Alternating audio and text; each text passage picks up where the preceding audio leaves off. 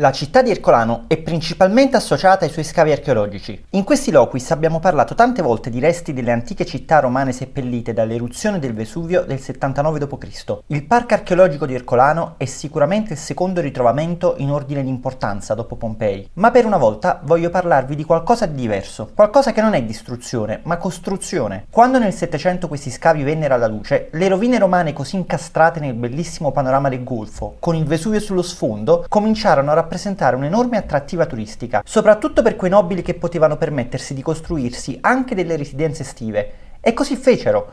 In quell'epoca ci fu la corsa a costruirsi la villa più bella e si concentrarono tutti nella stessa zona. È così che è nato il cosiddetto Miglio d'Oro, una strada che parte da Corso Resina a Ercolano e si spinge fino a Torre del Greco, dove possiamo ammirare tutte queste splendide ville. Tra queste, la più famosa e rappresentativa è senza dubbio Villa Campolieto, che vide tra i suoi realizzatori anche il famoso architetto Luigi Vanvitelli con suo figlio Carlo. Insomma, quelli della Reggia di Caserta per intenderci. La villa è aperta al pubblico e visitabile al costo di 5 euro. Lì potrete ammirare lo splendido panorama sul golfo dal cortile delle Sedra o il Vesuvio che ci guarda dalle finestre degli splendidi saloni affrescati. Un tour futuro libero, che ci dà una vaga idea di come si trattassero bene quelli che se lo potevano permettere all'epoca. Proprio all'inizio del miglio d'oro troviamo la pizzeria di cui vi voglio parlare in questa occasione. Si chiama Rovi e si trova all'interno di un vecchio stabile settecentesco recuperato. Siamo in provincia, ma i ragazzi hanno il cuore a Napoli centro ed è per questo che propongono uno stile di pizza tipico della zona dei tribunali e di Porta Capuana. La rote carretta, la pizza di enormi dimensioni che esce fuori dal piatto, fine di pasta e dal cornicione praticamente assente. A richiesta la fanno anche più piccola ed al cornicione un po' più rialzato. Ma non chiedeteci canotti, mi hanno detto. I canotti li fanno a Caserta, noi abbiamo il cuore napoletano. E infatti l'impasto è più classico che non si può. Diretto, maturato 24 ore e senza frigorifero. Mangiare la pizza di Rovi è come fare un tuffo nella storia della pizza. Esattamente come i nobili del Settecento vennero qui per fare un tuffo nella storia dell'antichità. Bisogna sempre avere un occhio al passato per poter guardare al futuro.